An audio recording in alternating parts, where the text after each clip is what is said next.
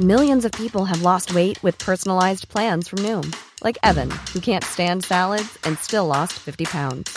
Salads generally for most people are the easy button, right? For me, that wasn't an option. I never really was a salad guy. That's just not who I am. But Noom worked for me. Get your personalized plan today at Noom.com. Real Noom user compensated to provide their story. In 4 weeks, the typical Noom user can expect to lose 1 to 2 pounds per week. Individual results may vary. Life is full of awesome what-ifs, and some not so much, like unexpected medical costs. That's why United Healthcare provides Health Protector Guard fixed indemnity insurance plans to supplement your primary plan and help manage out-of-pocket costs. Learn more at uh1.com. This is TV Worth Talking About. I'm Catherine, by the way. I'm 47, I'm divorced, I live with my sister, who's a recovering heroin addict. I've 2 grown-up children, one dead, one who doesn't speak to me, and a grandson. Shrine Podcasts presents Happy Valley. Hello and welcome to Shrine Podcasts presents Happy Valley. I'm Rebecca. I'm Brendan. And I'm Hannah. Well done, guys, for getting that right.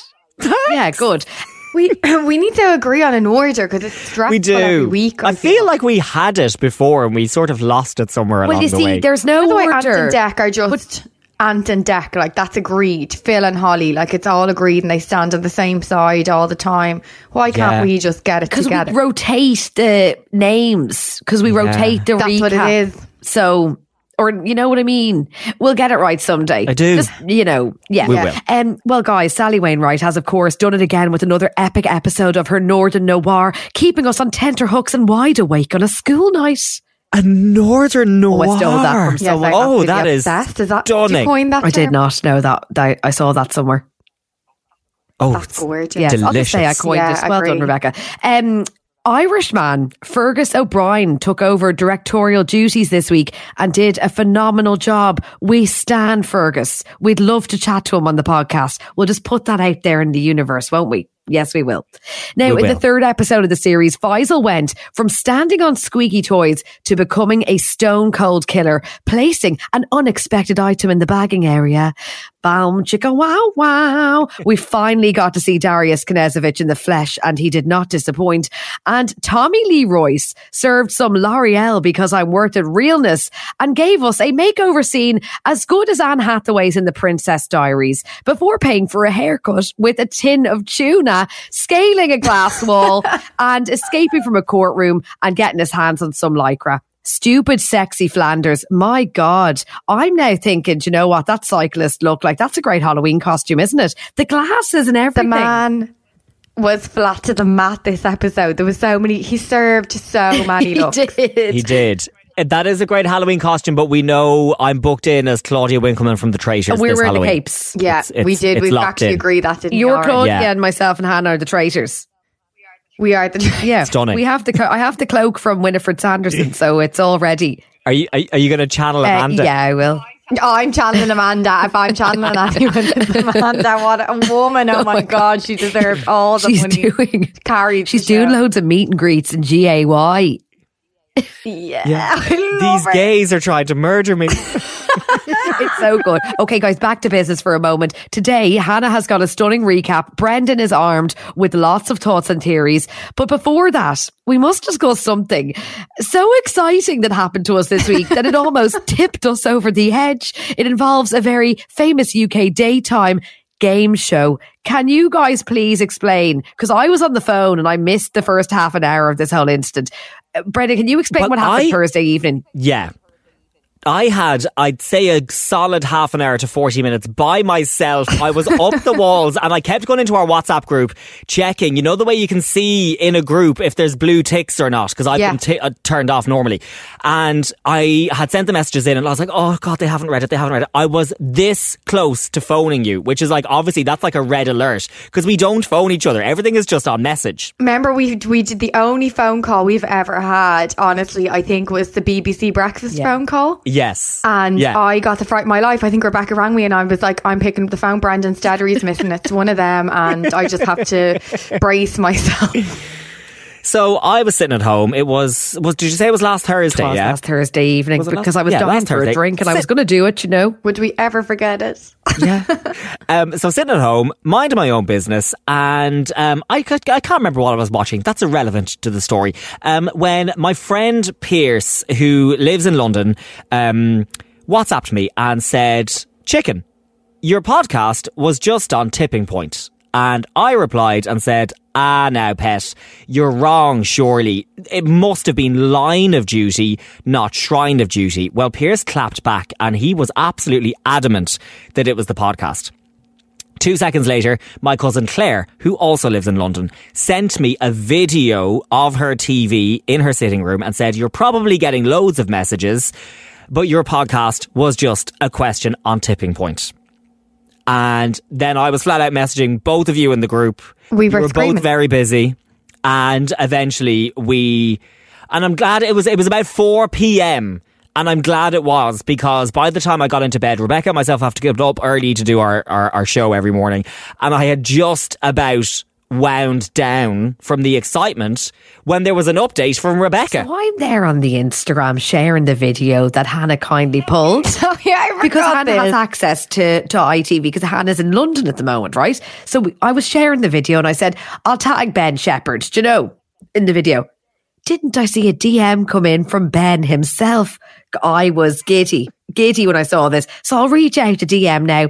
Ben said, "Cracking question." Hang on now. God, who are you, Prince Harry? Hang on a second. Did we... Is this Ben Shephard replying to us? Yeah. Or did he slide into our DM? Ben Shephard replied to the story about the thing. Do you get me?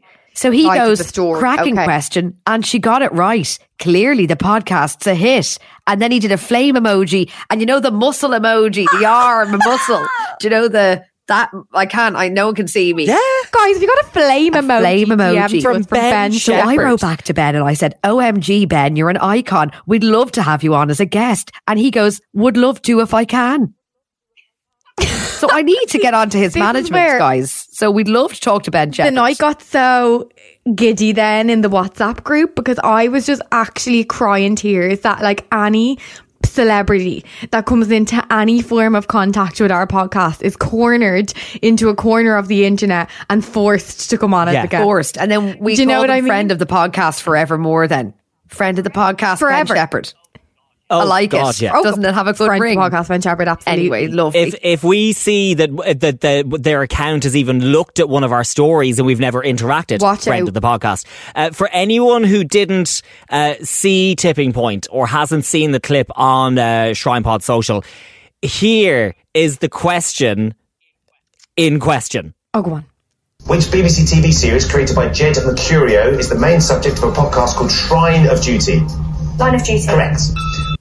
Oh my God. Yes, I can't believe it. Guys, I actually still cannot believe that happened. We had the funniest night though on WhatsApp. I actually loved it. Once the Ben Shephard DM started, I actually, because I was in bed like trying to go to sleep and I could see both of you were flying. There were voice notes, which I actually still haven't listened back to. And I had to just airplane mode, put the phone down and just pretend that there wasn't a conversation going on, that Ben Shephard had slid into Reb's DMs and sent her a flame emoji, because I wouldn't sleep. It's the flame emoji bit that just... What a lovely man. What a lovely Ben Shephard to do. Ben Shephard, if you are listening, you are now our profile pic in the Shrine of Duty WhatsApp group. He's absolutely not listening to this. But Ben, thank you for the flame emoji. And guys, I actually cut together a little clip of our reactions just because they are so funny. So I'm playing them now for everybody to hear. Being a question on a TV quiz show, and not just any TV quiz show, but Tipping Point, and had our podcast name uttered out of the gorgeous mouth of Ben Shephard himself. This is it. We're done. Done. Guys, I actually cannot breathe. What on earth? How did that end up on that show? Oh my God. Sorry, I'm actually going to die laughing. Anyone that has anything remotely to do with us on social media. Sorry, let me pause Love Island. Anyone that remotely comes into contact with us, we just bring them on the podcast. Like Siobhan McSweeney tweeted me once about a flag and we got her on. And it is so fun. It's absolute guys, the podcast is chaos. Guys, I'm so up the walls giddy that I'm glad I didn't happen any closer to bedtime because I don't think I'm going to sleep as it is. Like, I'm climbing the walls. It's so amazing. Like, it's... I just love it. It's like ITV daytime, TV game show. Like, it's ridiculous. Guys, I can't cope with... I'm crying laughing at your messages.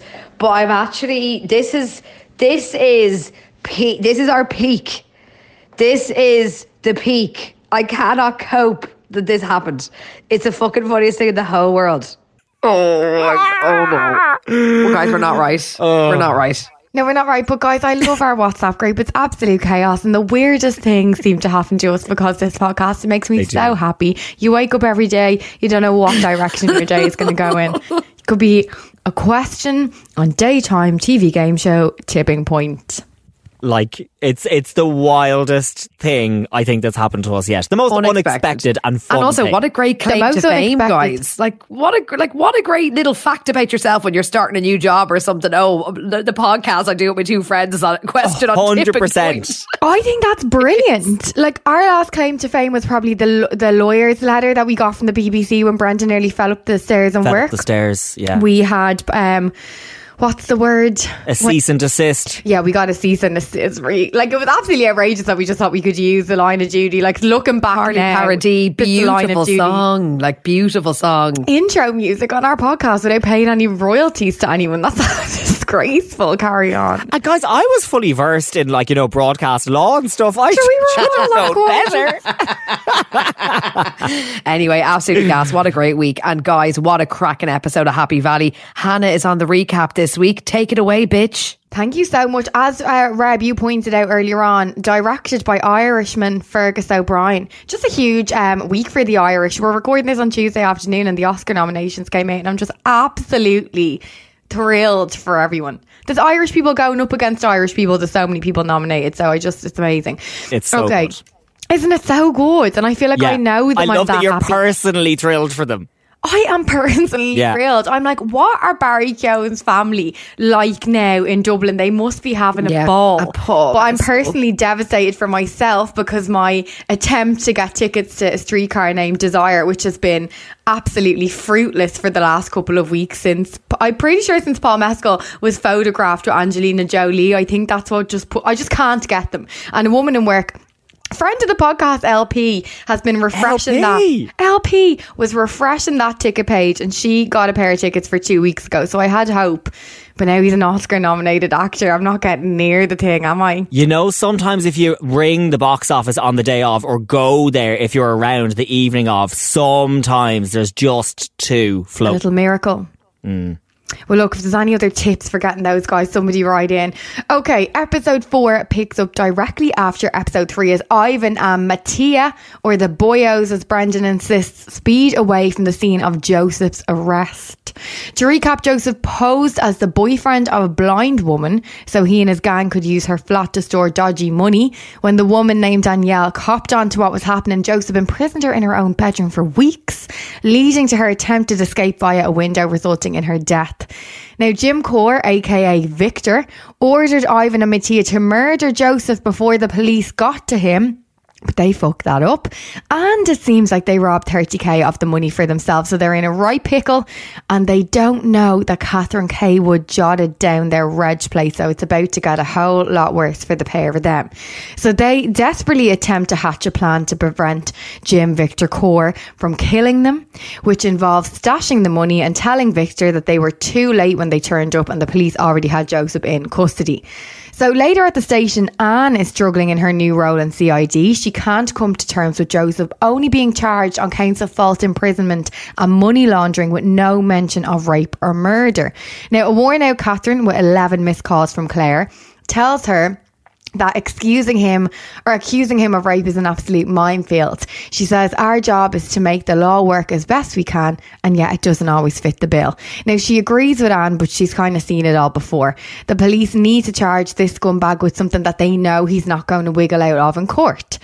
Anne, distracted by her frustrations, hasn't yet handed over the reg plate of Ivan and Matija's car to the higher-ups, the car that Catherine spotted circulating Joseph's house on the day of the raid. Catherine is fuming and calls it a sarcastic bitch. Yeah, and she says, are you shitting me? A Joseph thought, yeah, I loved that. And somebody retweeted it on our Twitter account. It's very good. Are you shitting me? Are you shitting me? I just loved that. I just honestly, the show just makes me laugh at times. I think it's so funny. It's just like, I think Catherine Cawood is my favourite character that's ever been created on TV ever. She's so real. I'm trying to think now. Just couldn't beat it. So Ivan and Matija are both in a country lane burying the cash they nicked when Jim Cor rings. It's Darius, and he knows about their mess up and he wants to see them tonight. Now, meanwhile, Rob has collected the girls and brought them home from school, but there's no sign of Joanna. The camera pauses for a minute on Rob and his youngest daughter, Poppy. And we see them looking into the area of the kitchen where we last saw Joanna, but there's nothing there, thank God. Don't look at me like that, Rob says to his daughter before telling her to take her coat off. Guys, what's going on with the coat? Jesus, seriously. Yeah, I still think that daughter saw something there. I think there's going to be a reveal in the next episode. She looked like she saw a ghost, like... Yeah.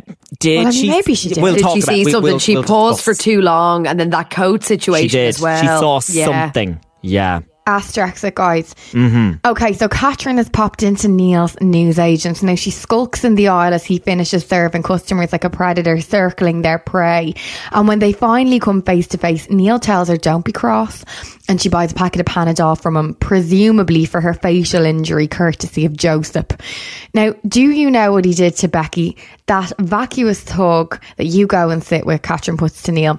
Now, Neil is remarkably calm here, considering he's come under her full wrath. He's actually dealing with it very well. I'd be shaking personally. He is too well, almost. It's very suspicious. So she tells him that there's facts only her and Richard know about what TLR did. Sounds like Becky. A train, doesn't it? I'll just hop on the TLR after work. The TLR. Well, that's it, really. You don't want to ride, I'd say, Pat. So she asks Neil not to take Ryan back to the prison to see his dad. She calls Tommy a black hole. He's not human.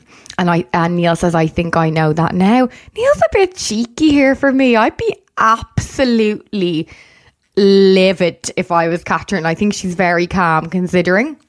So Catherine asks, did Ryan bully Neil into taking him to visit his dad? Neil says he wore him down, but he wasn't nasty about it. He then explains that Ryan would have gone anyway. He would have found a way. He was that determined. And at least by taking him, he could keep an eye on him. Now that, I think, is fair enough.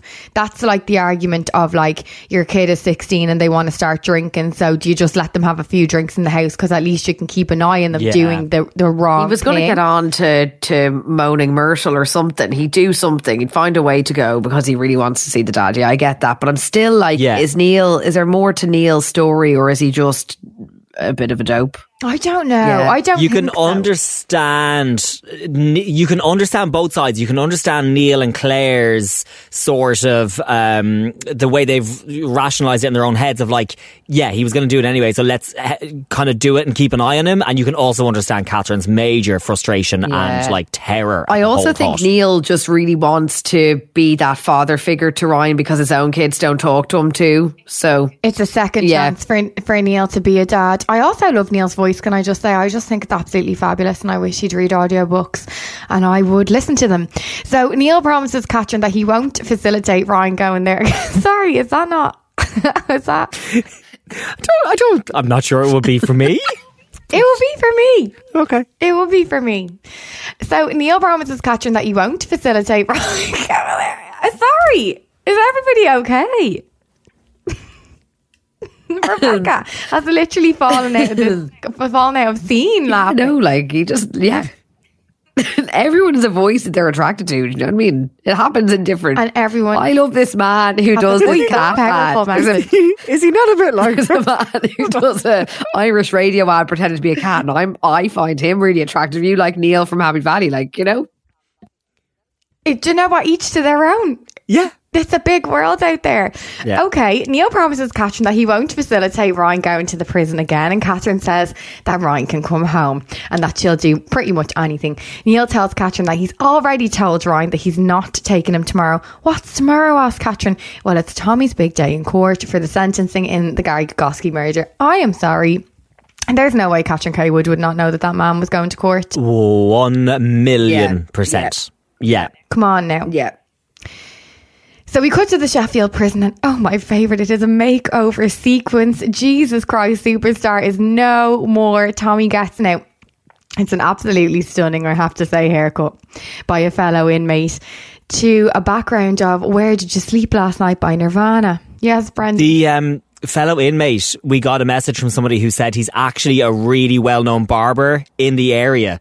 So he's a real barber. Obsessed with that. Yeah, so they brought him in to cut his hair. Yeah, get him on the podcast. The barber from Leeds and the Ben Shephard special.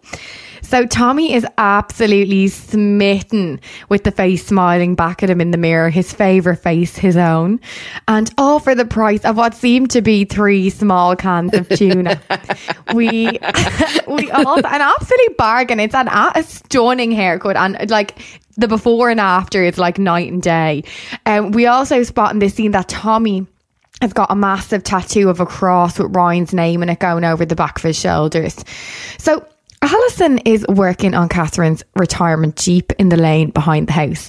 Now, surely this woman has a bigger part to play in this series, guys. Yeah. She was not brought back. Just for her car with the clutch. Very mild mechanics on truck. Yeah. Catherine's Jeep, and to lend someone a truck. Now, I'm just suspicious about what's going on there. So while Catherine talks out her confusion with her ex-husband Richard, who is just sitting in her kitchen. That was not explained. Richard obviously has a key, but why is he just sitting there? Like, was he looking after Ryan? Maybe he was making dinner. They didn't really explain that, and I'm thrilled for them. Like, I don't want Catherine to date Nevison. There hasn't been another word of that since he'll be back next episode, guys. Hey, I'm Ryan Reynolds. Recently, I asked Mint Mobile's legal team if big wireless companies are allowed to raise prices due to inflation. They said yes. And then when I asked if raising prices technically violates those onerous 2-year contracts, they said, what the f*** are you talking about, you insane Hollywood ass So to recap, we're cutting the price of Mint Unlimited from $30 a month to just $15 a month. Give it a try at mintmobile.com/switch. $45 up front for 3 months plus taxes and fees. Promo rate for new customers for limited time. Unlimited more than 40 gigabytes per month. Slows full terms at mintmobile.com. Hiring for your small business? If you're not looking for professionals on LinkedIn, you're looking in the wrong place. That's like looking for your car keys in a fish tank. LinkedIn helps you hire professionals you can't find anywhere else, even those who aren't actively searching for a new job but might be open to the perfect role. In a given month, over 70% of LinkedIn users don't even visit other leading job sites. So start looking in the right place. With LinkedIn, you can hire professionals like a professional. Post your free job on linkedin.com/people today. There's never been a faster or easier way to start your weight loss journey than with PlushCare. PlushCare accepts most insurance plans and gives you online access to board-certified physicians who can prescribe FDA-approved weight loss medications like Wegovy and Zepbound for those who qualify. Take charge of your health and speak with a board-certified physician about a weight loss plan that's right for you. Get started today at PlushCare.com/weight loss. That's PlushCare.com/weight loss. PlushCare.com/weight loss. Yeah, I want Catherine to get back at Richard, but can your ex-husband just sit in your house making dinner and just be there working on the laptop? Partly can. Modern family. This is it. Catherine is talking out her confusion as to why Tommy wants Ryan to go and see him in court the next day. She's absolutely baffled. Now, this is my favourite scene of the episode. Didn't I have a thing last week or the first week I was doing this, where I had a phrase for really good scenes and then we were going to do a klaxon? Can anyone remember what I called that? I do remember that now, but I don't know. Was it like iconic scene klaxon or something? Something like that, yeah. Okay, well, we'll pretend that's what it is, because these are scenes that I will definitely go back and rewatch because I just love them. Because Catherine and Richard are having this expertly written and acted tennis match of a conversation where one sentence they're talking about Ryan, Tommy and the trial, and then the next sentence in the same conversation they're talking about who Allison is, why she's outside, and why Catherine... Oh, my Catherine so funny. It was so good. It's so good. It was like 10 out of 10 perfection. It's just actually 10 out of 10 perfection. So it's here that Catherine suggests that Richard goes to the court the next day himself to help with the article that he's working on. I think, Brendan, you said, was it The Guardian that have paid him to write this article? Did I? Yeah, they have, yeah. Yeah, no, yeah, he did say it was The Guardian, yeah. I'm delighted for Richard. That's irreverent. Huge. So... So she then reveals she went to Tommy's mother's funeral because she found her body. She also wanted to just have a look at him, and in case he tried to escape. Major foreshadowing. That was definitely placed back in there to remind everyone who's forgotten that Tommy believes that Catherine killed his mother. That was placed 100%. There, like 1,000,000% to remind everyone that Tommy believes that Catherine killed his mother. And he really does believe it. Like, yeah, I don't think he's just putting it on. He's convinced himself of it, yeah. Convinced. So they bring back up Allison shooting her son here, and they actually talk a lot about that case, which I'm just wondering, is it more foreshadowing? And then Catherine tells Richard, because she asks, can Allison come for dinner? She doesn't bite. I just thought that was interesting, because what is Allison doing back in this season, really? Allison's going to expose Nevison, I think. Because she's gotten a job with Nevison, and I think Nevison's been working for the Knezeviches, I think, and the UFO. I think that might be the link with all that. There has to be something. So it turns out Richard has been busy researching said Knezeviches, and there is Darius. We know about him and his brother Željko. So Željko is the eldest and the biggest, and Darius takes everything to the next level. So somebody Richard spoke to reckons it was the two of them, Darius and Željko, who shot Ashley Cowgill back in season one. So Richard reckons it was the two of them on the motorbike that shot Ashley Cowgill back in season one. Sorry guys, I just have to interrupt your recap, Hannah. We've literally just been tweeted by the barber who cut Tommy Lee Royce's hair. Did you tweet him? No, his name is Gaz Curley, and he's just said that he thinks he deserved the extra tin of tuna. He's like, nice trim, no? Winky face emoji. Hang on a second. So did we literally just say, let's get that man on the podcast? And then seconds later, he tweeted us. Gaz Curley, dad, barber, Man United fan, always on the go. Oh my God, hilarious. Man United fan. Yeah. Brendan, invite him on. I mean, if that is not fake, I don't know what to say. And he did. He sort of got 2 tins of tuna and then another tin of tuna as a tip. Yeah, that was it. Because Tommy was thrilled. And I have to say, it was a gorgeous haircut. It was a great cut. Wasn't it? So, somebody Richard spoke to reckons the two of them that shot Ashley Cowgill back in season one. So, after they pulled that off, they then became big players in the game. And, sorry, Darius Knezevic himself has accepted an interview with Richard under the guise that they will be talking about his bid for local council. Richard's a goner, guys. Guys, I'm absolutely shaking for Richard.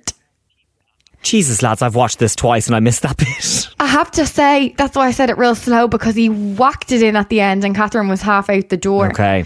So Jim Cor, Victor, Ivan and Matija meet Darius Knezevic and his brother in a warehouse that he's just bought. It's full of asbestos. Darius looks incredible. When the pair can't give a decent answer as to how they would use the space, Darius becomes frustrated and attacks Ivan, eventually urinating on him. So Darius is fuming about the cost of the lawyer's fees Joseph will need to get him out of prison. But he decides to give the pair another chance. He has a job for them. Tomorrow they'll put their best suits on. They're off to Leeds. And after the mysterious job is done, they are to come back separately, one on the train, one on the bus. Now, we all knew that that was going to be in connection with Tommy Lee Royce. So it is Tommy's big day. And I have to say, right, the sky blue jumpers and grey bottoms that they have in that prison are absolutely gorgeous. I would wear one myself. Yeah, they are nice. But it is gorgeous. But it's not long before he's back in the green and yellow jumpsuit getting transported to the court. So in their house, Neil and Claire sit Ryan down for a chat, and this is another iconic scene, Klaxon, because I love the decision they made here about where to place the camera when various people were speaking. So Neil is telling Ryan that maybe they made a mistake taking him to see his dad and that he sort of had a chance now. And then he trails off and Ryan looks devastated, but the majority of time in this scene anyway seemed to me to be on Claire's face, and she's doing so much without saying a word. Siobhan Finneran, and actually all three actors in the scene, so Siobhan Rhys, Connor and Con O'Neill, are like serving incredible performances here. Neil is explaining to Ryan that the things Tommy did to his mum weren't very nice, and he asks him not to go and see him anymore, and Claire cannot take it anymore, and she asks Ryan to dwell on it before leaving. She's so uncomfortable in this situation. So there is no sign of Joanna. Rob rings his mum to help with the kids. He's a rude pig to her as well. Then, growing suspicious, he spots Catherine's message to Jo on the answering machine. He tries to phone her again and no answer, but we see that her phone is lighting up in the kitchen underneath one of the cupboards. Rob speeds off with the kids to school in his very snazzy car. And next of all, he slams into the back of none other than Walter Faisal White himself. At a green light, guys. Naturally. Do you know what I mean? So Rob naturally is going ballistic, and Faisal has this alarming new air of confidence after his first murder, telling him, "Are you all right? Are your little girls all right? Your little girls in the car there." It's very threatening. He was literally a completely different person to the one we've seen in every episode so far. Yeah. Faisal said, fuck this. He's enjoying the confidence. He's almost thrilled Rob crashed into him. He then tells Rob that it will be a bit of stress to get sorted, but it will be all right. And I think it's kind of something he's saying that he's learned in the last few weeks, that his situation was a little bit of stress to get sorted, i.e. he murdered a woman to deal with it, but it will be all right because Faisal is feeling good, guys.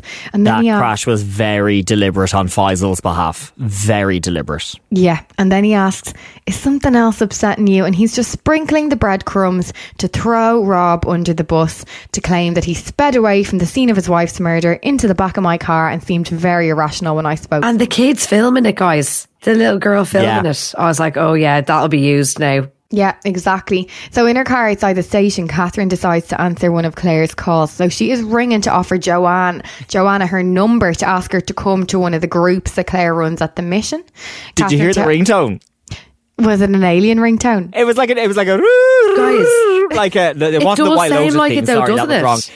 It was like an alien spaceship. It rings, like, it was like UFO. It rings UFO every episode, and I'm always like, "What the hell is that music?" Like, we need to know what that music is. It's so funny.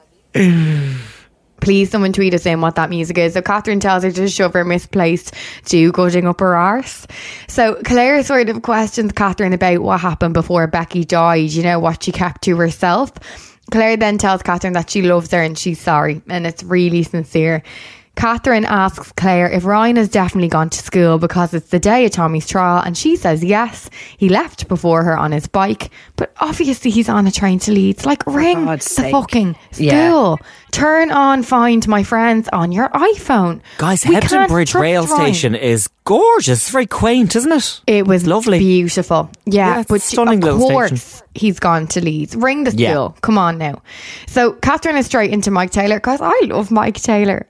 He's just a brilliant character, isn't he? He's constantly worn out, but also... Yeah, he's so worn out. But he still has time for everyone. I just really like him. He's been a solid character throughout the three seasons. So, after Claire mentions that Tommy wanted this father and son bungee jumping day, Catherine sees that as proof that he's going to try and escape, and insists that Mike look into it. Before she's interrupted by a call from an angry Rob, Kel Surprise. He's wondering, has Catherine helped Joanna find shelter in a women's refuge? Now, upon learning that Jo is missing, Catherine is really concerned. Rob tells her that it's not what she thinks, that Joanna has done this before, that she's hard work and she's a lot to put up with. She tells him to ring around the hospitals, and he says, no, he's in work, he doesn't have time. So Catherine tells Rob she's worried and Joanna is a vulnerable person. And we see kind of what I think is a flicker of concern in Rob. I think it's starting to sink in. So Elsewhere, Ryan gets off the train and leads on his way to court, and Richard, his granddad, tops out a couple of carriages ahead of him. Guys, Ryan's very tall. Surely you'd notice him, especially in the courtroom scenes. I was like, ah, come on.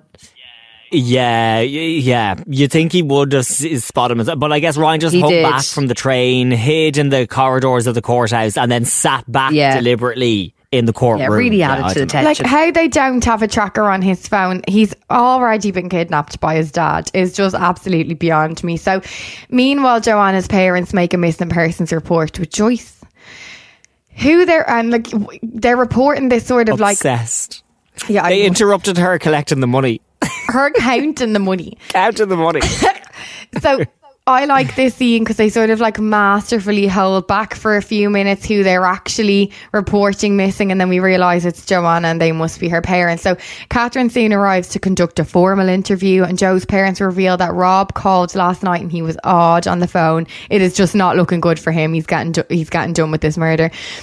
That the parent now... Here we go. Actually met when Jo was still in school doing her A-levels and he was her teacher. I knew I got paedophile vibes in the last scene last week, guys, and I just feel vindicated now. So they soon married, and then Rob blocked all her contact with her family and they've hardly seen the grandchildren. She was prescribed diazepam, as we know, but Rob is the one that wouldn't let her take them and he flushed them down the toilet. Jo's mum tells Catherine that if anything happens to her daughter, it's Rob that did it. And Catherine asks, was she seeing anyone else? And the pair say no, not that they're aware of. Now, I love this scene. It's Joyce and Mike Taylor and they're discussing Catherine's retirement, which is coming up that week. And Joyce has raised £2,175.06 on her whip around. I have never heard of a whip around as lucrative of that. No. People Catherine has arrested have been going into debt. And Joyce has got so much money, she doesn't know what to do with it. So she's like, should I just give her the cash in an envelope? Should we get a proper present and Mike does a bit of a presentation and a speech? Or will they just have an all-out do? And if she doesn't come, they'll have the drinks anyway, and then Joyce will fly around her with the envelope. But before they can figure it out, they're interrupted by Catherine, who wants Mike to allow her to escalate Joe's disappearance to official missing person. She needs the approval because it's very soon, but Catherine is making a strong case given all the suspicious circumstances. So Catherine thinks the only reason that Rob rang her when he heard the message was to cover his tracks. So Rob's fucked here, guys.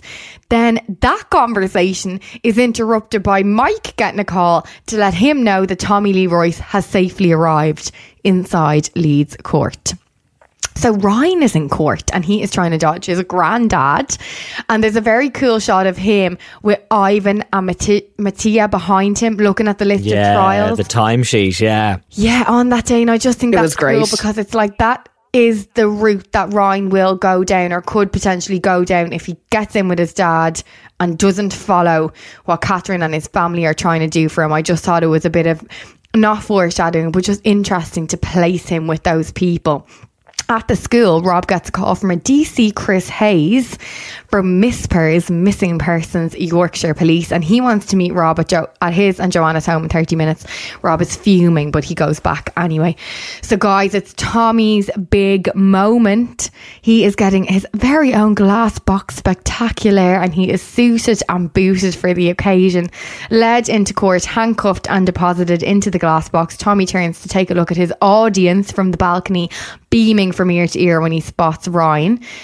If he was the worst if he wasn't the worst person ever, it would actually be cute about how much he loves his son. Richard then tries to catch a glance at the person who caused such happiness to cross the psychopath's face but doesn't manage it, and Tommy is the only person not to stand as the judge arrives. So elsewhere, DC Hayes meets Rob at his home to interview him. Rob admits to thinking there was nothing wrong with his wife, that she just needed to get out and go for a run. You'd just strangle him, wouldn't you? But lately he has been genuinely concerned. Might she have had some kind of borderline personality disorder? She can't really engage with the real world, he says. Then Hayes cops the lock on the fridge. He then asks, can you have a look around? And Rob says, what would you do if I said no? And then he laughs and is like, oh no, work away. He's a lunatic, guys. So he's actually quite normal and helpful in this scene, I thought. Yeah, I thought that as well, yeah. Yeah, for his, his absolute basic human decency, but for Rob I think it's actually quite a bit of a stretch, endearing. And he tells Hayes that she hasn't taken her phone charger or her toothbrush, but her phone is missing. So back in the courtroom, Tommy eyes up his enclosure, clearly making an exit plan. He's like a proud boy showing off to a peer, having Ryan there watching him. Hayes elsewhere tells Rob, if I say elsewhere again, I'm going to scream. Hayes tells Rob he'll check Joe's Facebook, phone records and bank accounts before searching the garage. Rob then spots a suitcase that definitely wasn't there before, guys. Oh, my God. Oh, my God. And Hayes leaves. After he goes, Rob attempts to pick it up, but it's very heavy. He unzips it to find Joe's dead body. And I have to say, it was just as terrifying on the second watch. It was absolutely horrifying. It was absolutely horrifying. So back in the... A bit of me was like, you deserve to be the one that finds that for what you put that woman through. You deserve the trauma of what that would cause you. Yes, but why did he not... Because we saw him double look at. He was like, what? That shouldn't be there. Why didn't he say that in front of the police officer? They were never going to believe him, Brendan. Yeah. Bang to rights. Yeah. Like, true. Catherine Cawood hates him. There's a lock on the fridge. He has a temper. Joe's mum literally said, word for word, if anything has happened to my daughter, it's him. There's no connection with Faisal, although they will get those fingerprints off the door. They will. Fair point. So I think that's why. Just as terrifying on the second watch. Yeah, that was really creepy. So back in the court, Ivan and Matija started a fight with two other men in the corridor outside. This was obviously their special little job. So they got a message from Victor, I assume, to say kickoff at 12:55. But the court listing for Tommy's sentencing was 11:15. Oh, 11:15. Now, I don't think any sentencing lasts from 11:15 to nearly 1 p.m. That's very long for a sentencing. Is this the continuity... error bell you're ringing, Brendan. The continuity police again. Or else maybe that they're bringing him at 12:55 from Rico's news agents or something, or picking him up from when he cycles. No, because there was a shot of the clock and at 12:55 he started the row with the other guy sitting outside. Sorry, my apologies. Is the sentencing a super quick situation? Sentencing's 10 in my limited 10 knowledge. Minutes? Anyway. You're in and out, are you? No, they tend to be quick. I don't know. I've never been sentenced myself. No, neither have I. God, I wouldn't mind the drama. No, I wouldn't. That's a joke. Yeah, but you wore a gorgeous suit. You get your big day out. You look fab, Brandon. I think it is. Guys, I once went around. I don't know what was wrong with me. I was like, oh God, I'd love to be like... Well, I always want to be called for jury duty anyway, but there was this one time...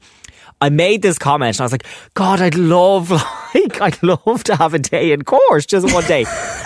Didn't I get a letter because I didn't have no fault of my own, but the TV license wasn't paid for quite some time. I got a letter. You need to come to court, and then I just went and paid the TV license. I was like, who did Jesus? Anyway.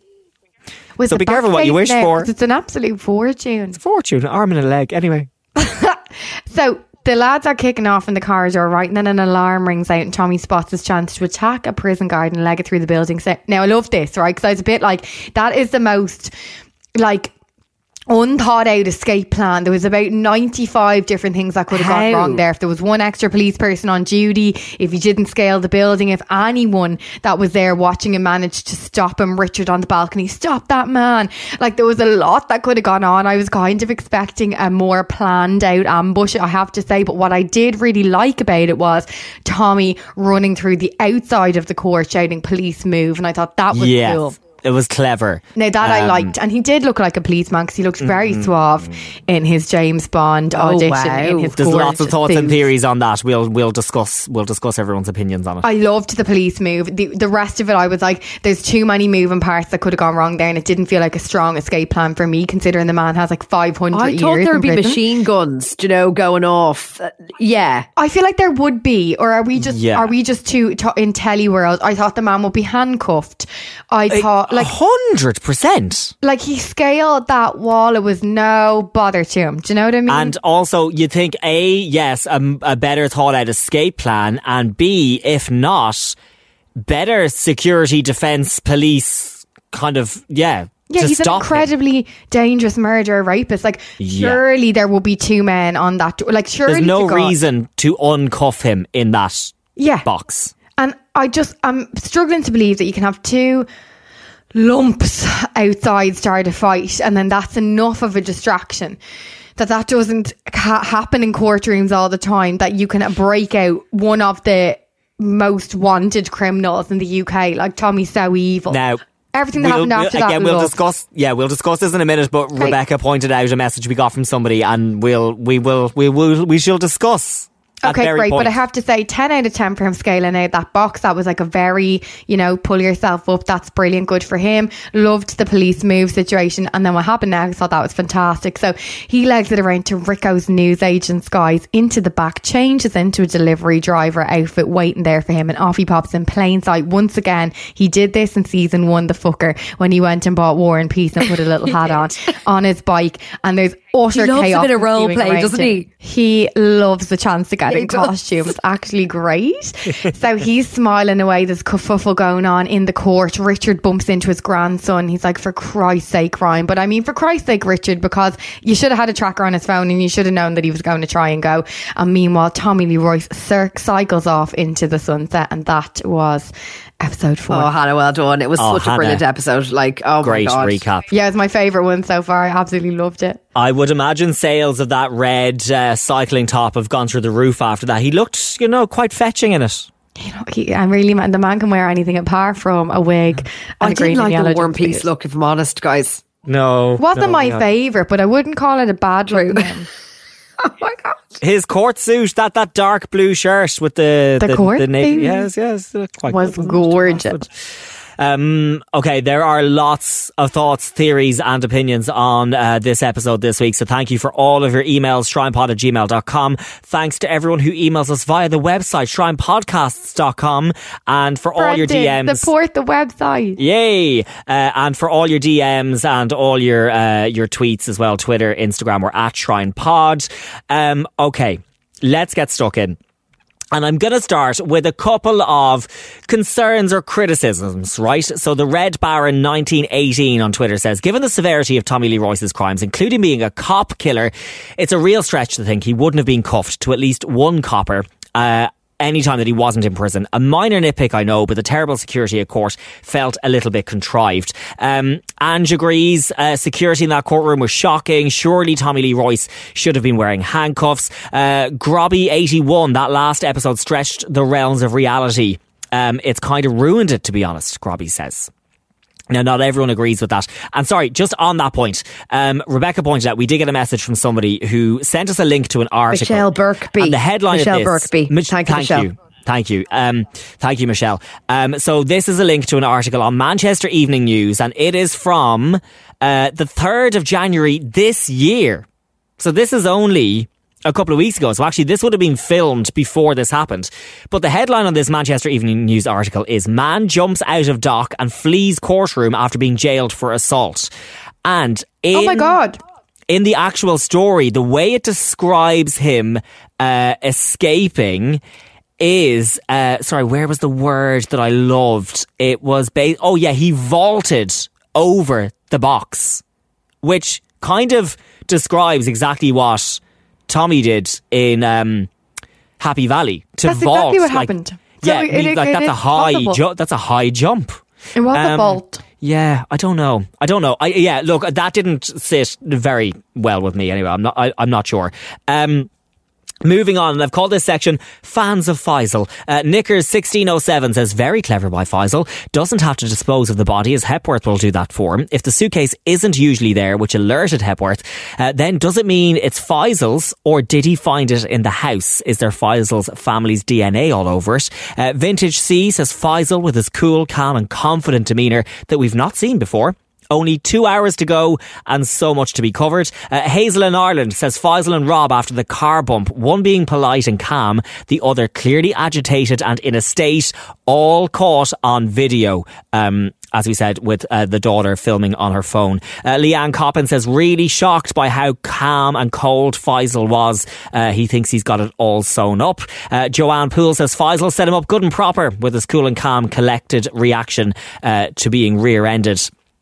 A lot of people messaging about Allison and her clutch, saying if she can't fix the clutch, how is she going to fix Catherine's Land Rover and the alternator? There's a lot of opinions, and Hannah, as you said, Allison has been brought back into this for a reason. She's not there simply to lend her truck and then fix the alternator. Oh, also, Allison lives in the apartment block where the sprinklers don't work if there ever was a fire. So Allison is, she's going to be central to the next two episodes. Surely her and Nevison, or maybe Nevison. Maybe Nevison's just a nice guy who likes Bentleys. Well, guys, to know that someone tweeted us in, we'll do this in a second, but someone tweeted us in a little description of next week's episode. Nevison, no, are you joking? There is a description. Rob, honestly, 6 minutes ago, go into the notifications on Twitter. There, oh my gosh, because thank you at Beacon24. Because there has been no description. I literally checked an hour ago and it's not on the BBC website, which makes me really worried. But anyway, we'll get to the description very shortly. Oh, a live update. Oh my God. The drama.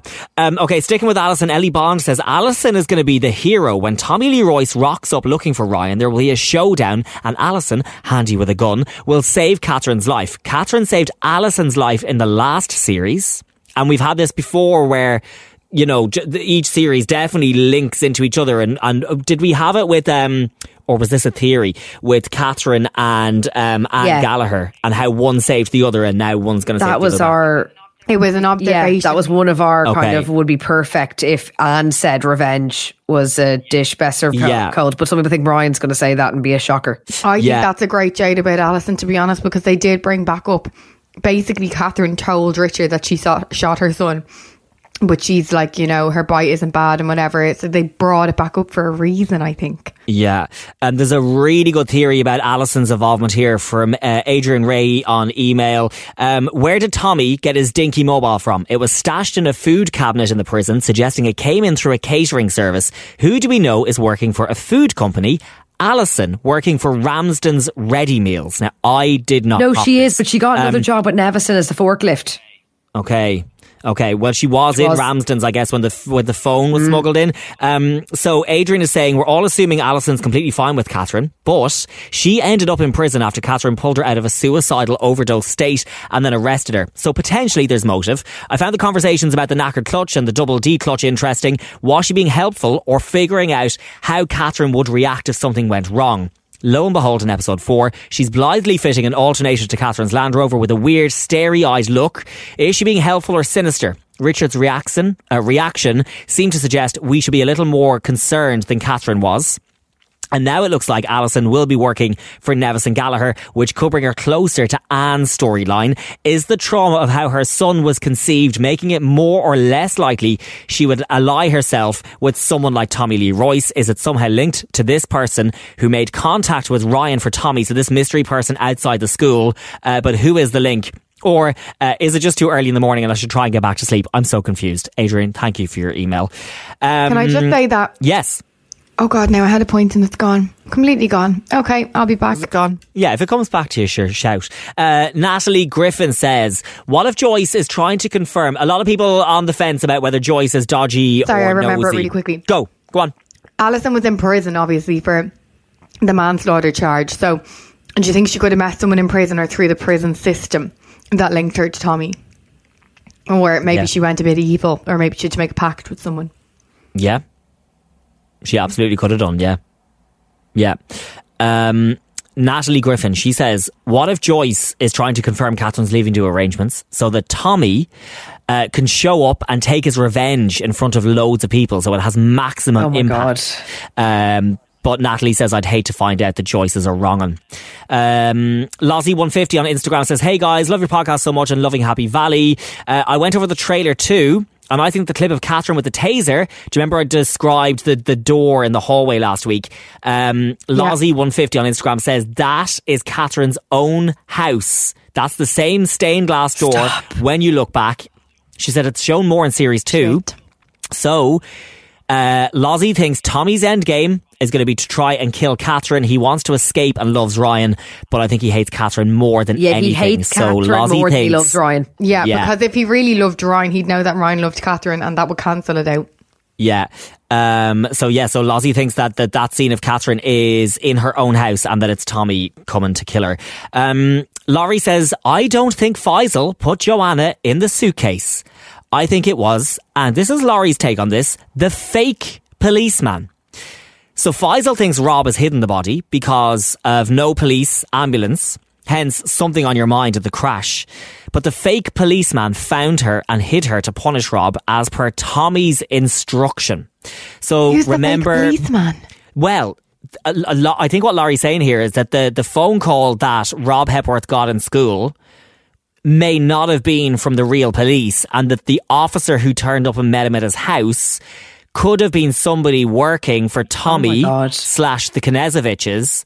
And because remember in the last episode when Ryan went in to visit him in prison, Tommy in prison, and he was obviously very concerned about how Rob was treating Ryan, and Laurie suggesting this could be a way to get back at him. Okay, I'm obsessed with that. A twist on a twist. It's a twist, isn't it? Yeah, that'd be great now. I don't know, but that I love that happened. Because do you know what I did think, guys? Have to say now, I was like, would Detective DC Hayes go to that house on his own? Do you not always go to, like, in a pair? Yeah. This is from all the shows I watch now. Yeah. Absolutely. No, real life base in that fact. But, like, isn't it always a pair? Although she is just missing at this point, and not for 24 hours. Did the police... I didn't realise police people went anywhere on their own. Yeah, I thought you always had someone with you. Yeah, you should have someone with you. Well, as we know from, the UFO sightings and the Home Office request, resources are low. Maybe you have to go by yourself sometimes. Yeah. Yeah, because for a second I was like, is Rob going to go crazy and kill him? Like he could. There's no one else in the house. He could just go ballistic. Yeah.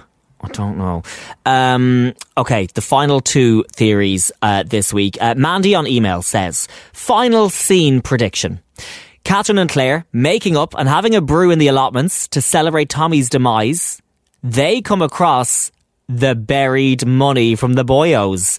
Claire moves out of the tiny house and Catherine hits the Himalayas in her new Land Rover. God. Yeah, that's brilliant. I love like that now. And the final word this week to Raquel Cuifa. Have no idea where it's going to go, but 2 episodes left and 2 days till retirement. Oh my God. When you put it like that. So does that mean Ivan is getting married like on the Wednesday and then Catherine's retirement is the Thursday? Yeah, because she's having dinner with the super or one of the bosses on the Wednesday, and then on Thursday she's like, you can kiss my sweet ass goodbye. She's out of there. Oh my God. Okay, guys, so many theories. My head's actually spinning because I'm like, I don't know what way this is going to go. So just a few details on next week's episode and some press bits, okay? So looking ahead at next week, normally we do get a 1 or 2 line short synopsis of the upcoming episode on the BBC website. I have been refreshing this constantly, and all it says is 3 words. Crime, drama, series. That's it. Nothing else. Just crime drama series. Now, this could be someone in the BBC quiet quitting, or it could mean that next week's episode is so juicy they don't want to give us any information. Now, a live update. Or they're on to us ITV style. A live update. The person who quit in the ITV role clearly didn't move to the BBC to do the same job then. So a lovely listener called Rachel Beacon has tweeted the podcast as we're recording, and she says, OMG Shrine Pod, have you seen this? I'm already so stressed. And it is a screen grab of page 13 of a magazine. I'm not sure what publication this is, so we can reference that at a later point. But it's a description of next week's episode. Now, guys, I'd imagine this needs to be pulled if the BBC aren't giving out their own official information. But somebody in some magazine has information on episode 5 of Happy Valley season 3. Yeah, it's episode 5 is next. Yes, that makes sense. Okay, well, I read out this description that I feel has been leaked. Please. With Tommy Lee Royce now on the run, Catherine and her family are forced to seek safety at Nevison's until the psychopath is caught. Oh my God. No, that's a trap. I know, guys. That's a trap. Is it a trap? Guys, Nevison Gallagher is not evil. No, but like he could be mixed up a bit. This is ridiculous. So they seek safety at Nevison's until the psychopath is caught. And also, does Nevison own the house that Anne and Daniel are living in? That gorgeous house? No, I think they bought that themselves. Did they mention that in the first episode of this series? Yeah, I'm not sure. Anyway, we all thought that was going to go up in flames, but maybe it's Nevison's house. Yeah. It is. So, okay, they seek safety at Nevison's until the psychopath is caught. But the stress leads Catherine to verbally attack Claire so fiercely that it's hard to see how the sisters can ever recover. Meanwhile, the net is closing in on flustered pharmacist Faisal for killing Joanna Hepworth. Flustered pharmacist. Okay, great. Flustered pharmacist. That's great. That'd be you, Brandon, if you got your little job. Guys, I got me little job. If me stickers weren't working, I'd be a flustered. So thanks so much, guys, to Rachel for sending us that, because the BBC don't have anything up about next week's episode, which I fully feel is deliberate. I don't think it's someone who just isn't arsed filling it in. No, I feel like that's too much information that we got there. Probably I love it too. Yeah, I got that. It, but I feel there'll be wigs now. But come here, the net's closing in on flustered pharmacist Faisal. How is Rob going to flip this?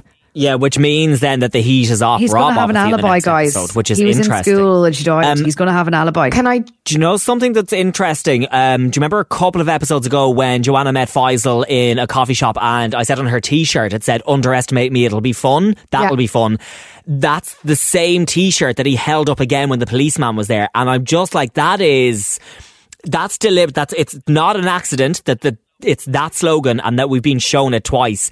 And I'm wondering, before she died, did Joanna put stuff in place to frame somebody, to get revenge on someone? I just think that even beyond the grave, Joanna's going to pull something out of the bag. I love that observation, and it leads into a theory that I got from my mum this week so perfectly, that she thinks that Poppy has a recording device in her jacket and that is why she won't take it off, and that Joanna and her daughters have been conspiring to get out of that relationship and out of that house for a long time because we've heard so much about that. And if Poppy has everything recorded on a phone, then Faisal's fucked, and Joanna was not to be underestimated because she had a plan all along. Also, That is an amazing, isn't that brilliant? And there's the jacket thing has to be referenced again. We're going to find out why she hasn't taken the jacket off. We have to, because it's been mentioned too many times.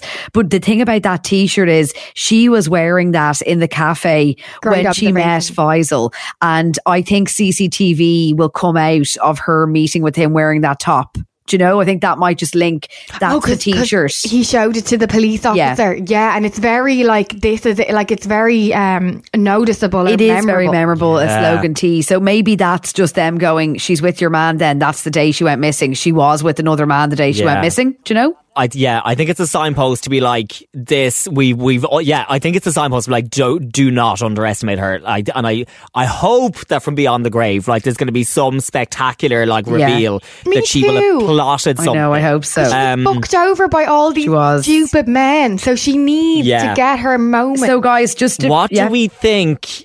What do we think that Poppy saw when she walked in the door? Because that lingering look went on too long, and I'm wondering what the time scale of. So when Faisal was in the garage with Joanna, it was school time. So Rob and the girls were at school. And by the time they got home, and by the time he would clean up I'm assuming there was some blood on the kitchen floor, move her body, get the suitcase, gather his own thoughts, clean the rolling pin, dispose of it, do whatever. That's going to take some amount of time. So I would say, if Faisal is the one that put Joanna into the suitcase, he would have barely been finished zipping it up when Rob's car pulled into the drive. Did Poppy see Faisal? Yeah. I don't know how the house is laid out, but did she see him? Well, the net's closing in, so someone has seen something. Something is going to come out to connect Faisal, whether it is any CCTV, whether it is the kids. Could be the key, though, that they've seen something or heard something, because he always kept jumping over the fence and going into the house. So, they clearly have seen him. Constantly standing on kids are not stupid. Yeah. So, guys, just speaking on Faisal really quickly, Amit Shah, who plays him, was on the Obsessed with podcast that BBC do, and he revealed that he doesn't know how it all ends for his character because they filmed the final scenes in various different ways and Sally was directing them, and he said it's quite open and they did different options, so he's not entirely sure how he's going to end up, which I just loved that they filmed a few different endings to Faisal's character anyway. We don't know of the overall series, but I think that's amazing. That is so good. Do you think this is specific to Faisal and Amit Shah not being responsible enough to know the ending? Or do you think she wanted to give herself options in the editing? Yeah. Do you think maybe she wanted to give herself options? Because an NDA, guys, if you heard of one. Yeah, but this is what they do to Tom Holland. The man cannot be given any information about the Marvel Cinematic Universe because he just spits it out in interviews. So he's like a colander. Maybe Amit Shah's a bit of a Tom Holland, or maybe nobody knows how the series is going to end. We only have one man's Leaky McLeakerson. I can't believe you could call Tom Holland a colander. It's hilarious. A few notable tweets of the week, guys. Did you guys ever read Me Before You? It was turned into a film with Sam Claflin and Amelia Thingy-Majiggy from Game of Thrones. It's a very good book. No. Anyway, no. This is a tweet from the author of that book, Jojo Moyes. She said, if bad things happen to Catherine at the end of this series, I'm not sure if I'll be able to forgive Sally and co. I agree. I don't think we're going to be happy. I think that from the interview that we read in, I think it was Variety at the start of this series, I get the impression, and I hope, that Sally wants to write that she doesn't want the bad people to win. I think she wants the good people to win, and I'm hoping that's how it's going to go. We are bad people. TV blogger Elliot Gonzalez said, holy shit, this show just keeps getting better and better. Just 2 more hours left and that's it. I'll be so sad when it's over, but my God, have we been lucky that it even existed in the first place. A total masterpiece. I agree, Elliot. TV and film writer Terry White said, Sally Wainwright always does stuff. I love Terry. Yeah, she said, Sally Wainwright always does stuff in episodes 3 and 4 that most writers would save for the final 2, which means then all bets and conventions are off for the finale, and I'm not sure my constitution will withstand it. And we've also got a tweet in from Catherine White at the Pet Podcast on Twitter, who said, massive spoiler alert, but here the fabulous James Norton speaking about where he cut himself filming the explosive episode 4, and it's a link to the BBC website which says 5 minutes on Happy Valley on set with James Norton. So there is a 5-minute interview with James Norton chatting about that explosive scene that's coming in episode 4 or episode 5 or 6, which we'll definitely be checking out after this podcast. Only saw that tweet come in a few minutes ago, so I can't wait to listen. And yeah, there are my few observations of the week, guys. We're in for a whopper 5 and 6, aren't we?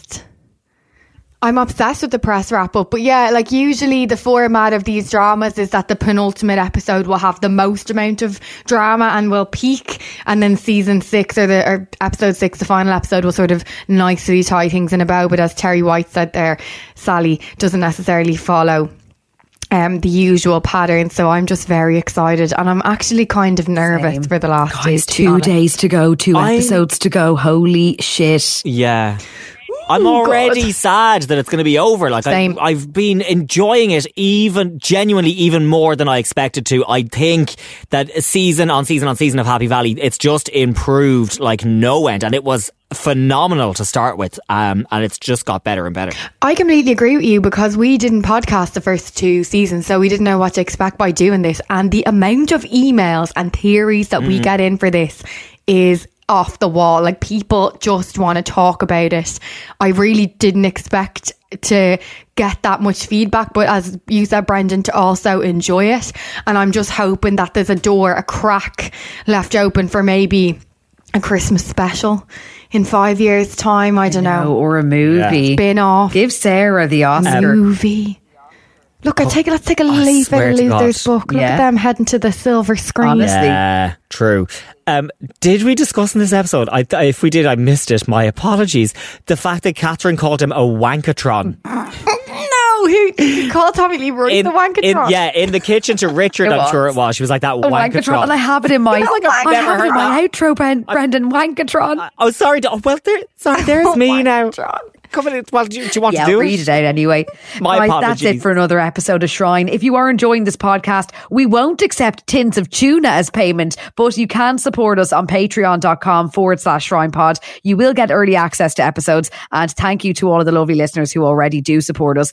We will be back at the same time next week discussing the penultimate episode of Happy Valley. We cannot believe there's only 2 left, and all I'll say is savour it, guys. Savour it and get ready for the showdown of all showdowns. Until then, get back on your bike and head off smiling like TV's best villain, Tommy Lee Royce, the wankatron himself. Ta-ta. This is TV worth talking about. This is Shrine Podcasts. Even on a budget, quality is non-negotiable. That's why Quince is the place to score high-end essentials at 50 to 80% less than similar brands. Get your hands on buttery soft cashmere sweaters from just $60, Italian leather jackets, and so much more. And the best part about Quince, they exclusively partner with factories committed to safe, ethical, and responsible manufacturing. Elevate your style without the elevated price tag with Quince. Go to quince.com/upgrade for free shipping and 365-day returns. Hi, I'm Daniel, founder of Pretty Litter. Did you know cats tend to hide symptoms of sickness and pain? I learned this the hard way after losing my cat, Gingy. So I created Pretty Litter, a health monitoring litter that helps detect early signs of illness by changing colors, saving you money and potentially your cat's life. Pretty Litter is veterinarian developed, and it's the easiest way to keep tabs on your fur baby's health right at home. Go to prettylitter.com and use code ACAST for 20% off your first order and a free cat toy. Terms and conditions apply. See site for details.